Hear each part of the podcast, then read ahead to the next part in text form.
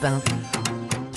Europe 1, bonjour, il est 6h11, c'est l'heure de votre réveil ou de votre petit déjeuner, voici votre pressing. Quels articles ont retenu notre attention hein Vous connaissez euh, la chanson et nous sommes rejoints par Dimitri Vernet. Lequel article a retenu la vôtre d'attention? Eh bien moi, c'est une alerte hein, que j'ai repérée dans les pages du Parisien ce matin. Une alerte de l'ANSES, l'Agence nationale de sécurité sanitaire, qui rappelle aux Français de ne pas donner de médicaments humains aux animaux domestiques. Bon, ce qui tombe sous, sous le sens, hein, vous allez me dire, Ombline Alexandre, mais pourtant pas vraiment, car de Mm. trop nombreuses personnes ont encore cette très mauvaise idée. Étienne Vanucci est médecin dans une clinique vétérinaire des Yvelines et il explique hein, dans cet article recevoir au moins deux fois par mois bah, des appels de propriétaires paniqués qui pensaient bien faire en administrant en- en un doliprane ou un aspirine à toutou ou matou en souffrance. Sauf que bien l'effet inverse ces produits, car oui, administrer du paracétamol, aspirine, anti-inflammatoire à son animal de compagnie est une pratique très dangereuse hein, qui peut aller jusqu'à la mort de l'animal. C'est de l'empoisonnement en fait. Exactement. Le Mm.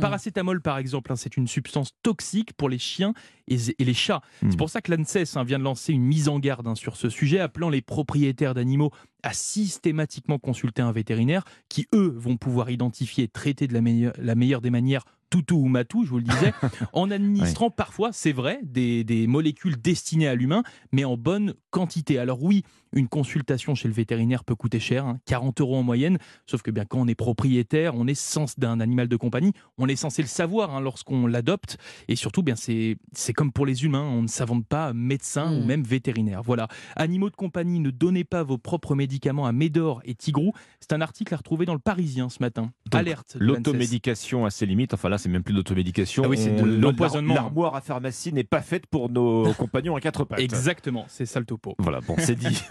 Votre sélection ce matin, Ombline. Vous est-il déjà arrivé de vous plonger dans le livre euh, d'un de vos idoles, hein, Dans mes yeux par exemple, de Johnny Hallyday, euh, un après-midi d'été sur un, un transat, ou peut-être plus récemment l'incontournable suppléant livre confession du prince Harry? Et bien derrière les livres des célébrités se cachent souvent, bon, la plupart du temps, La plupart du temps. oui, des auteurs fantômes, ceux qui ont véritablement couché les mots sur le papier après plusieurs heures d'entretien avec le principal intéressé. Profession prête-plume, c'est un article du Figaro qui tourne le projecteur vers ces écrivains de l'ombre, embauchés par des maisons d'édition. Ils se cachent derrière les vedettes de la chanson, de la télévision, sportive, parfois politique aussi. Ils écrivent à la première personne et ne nient pas exercer une profession alimentaire, car si le livre se vend, cela peut être vraiment euh, intéressant, voire euh, très lucratif. En général, ils reçoivent un quart de l'avoir versé euh, par l'éditeur du livre, mais surtout, ils partagent les droits d'auteur avec celui ou celle qui est en photo sur la couverture, Mhm. couverture sur laquelle leur nom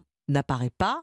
Sauf quand l'entretien entre l'auteur et la personnalité est revendiqué. Oui. Dans mes yeux de Johnny Hallyday, c'était avec Amanda Sters. Là, c'était Mm. vraiment un entretien entre euh, les, les deux personnages. Donc, pour le suppléant du prince Harry, la plume est celle de l'écrivain américain John Joseph Moringer. Il avait déjà signé les mémoires du tennisman André Agassi. Et pour trouver son nom dans le suppléant euh, du prince Harry, il faut parcourir à la fin la liste des remerciements. Ah oui, d'accord. C'est discret. Mmh, très discret. Exactement. En France, la Société des gens de lettres, le syndicat des, des auteurs, se bat depuis plusieurs années pour qu'il y ait plus de reconnaissance. Alors, s'il n'y a pas de vraiment de mystère autour de l'identité de la personne qui a écrit les mémoires de Zinedine Zidane hein, ou de Hmm. l'ex-star du loft euh, Loana, bon, pour certains livres de personnalité politique, personnalité politique, il existe parfois des zones d'ombre. Hmm, Parfois, ils font appel effectivement à des prêtres plumes, mais on ne le sait pas Ça forcément. ne se dit pas beaucoup en général. Chez, euh, voilà, oui. chez Robert Laffont, dites-vous bien que 20 livres sont écrits chaque année par des auteurs fantômes sur 180 ouvrages publiés. Aujourd'hui, ce sont les influenceurs, les stars des réseaux sociaux qui représentent une nouvelle manne hein, pour les éditeurs et des offres d'emploi donc pour ces écrivains cachés.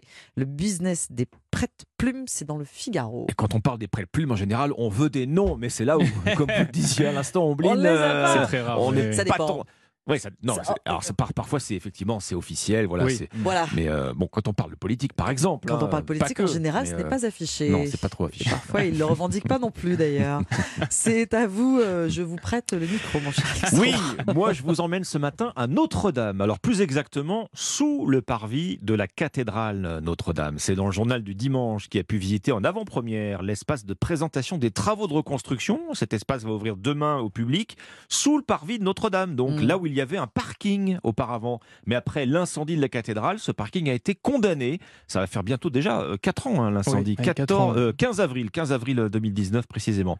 4 ans plus tard, on peut donc à nouveau descendre sous le parvis, mais alors cette fois plus en voiture. On y va en piéton, on y va en visiteur même, puisque le parc de stationnement a été transformé en centre de visiteurs. Bon moyen évidemment de drainer une partie de la foule des touristes qu'on voit déambuler chaque jour, un peu perdus et frustrés hein, surtout euh, de ne pas pouvoir euh, euh, rentrer dans Notre-Dame, ce chantier étant évidemment interdit au public.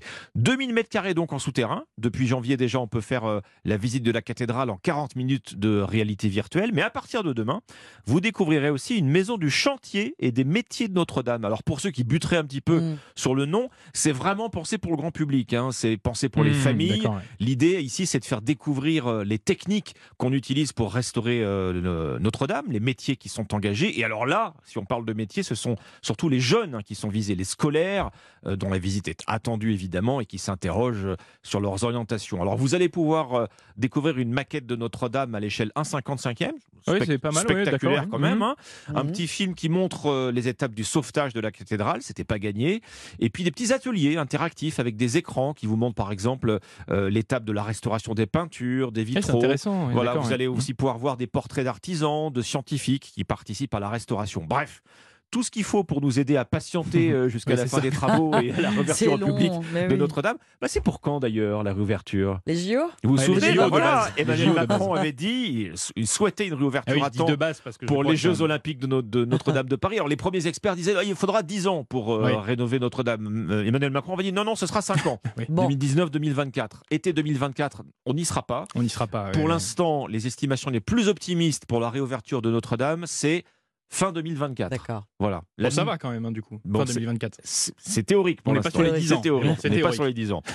La visite Je suis pressé, je suis désolé. de la maison du chantier et des métiers de Notre-Dame, c'est donc à lire dans le JDD, le journal du dimanche. Merci beaucoup Alexandre. Merci Dimitri, c'était le pressing. Comme tous les matins de la semaine, vous allez retrouver Mélanie Gomez et Julia Vignali dans Bienfait pour vous, votre émission dédiée au bien-être et au mieux vivre. Ce matin, elles parleront du pouvoir de l'humour comme ciment social, comme lubrifiant social, disent-elles. Bienfait pour vous de 11h à midi sur Europe 1. Europe 1 Bonjour.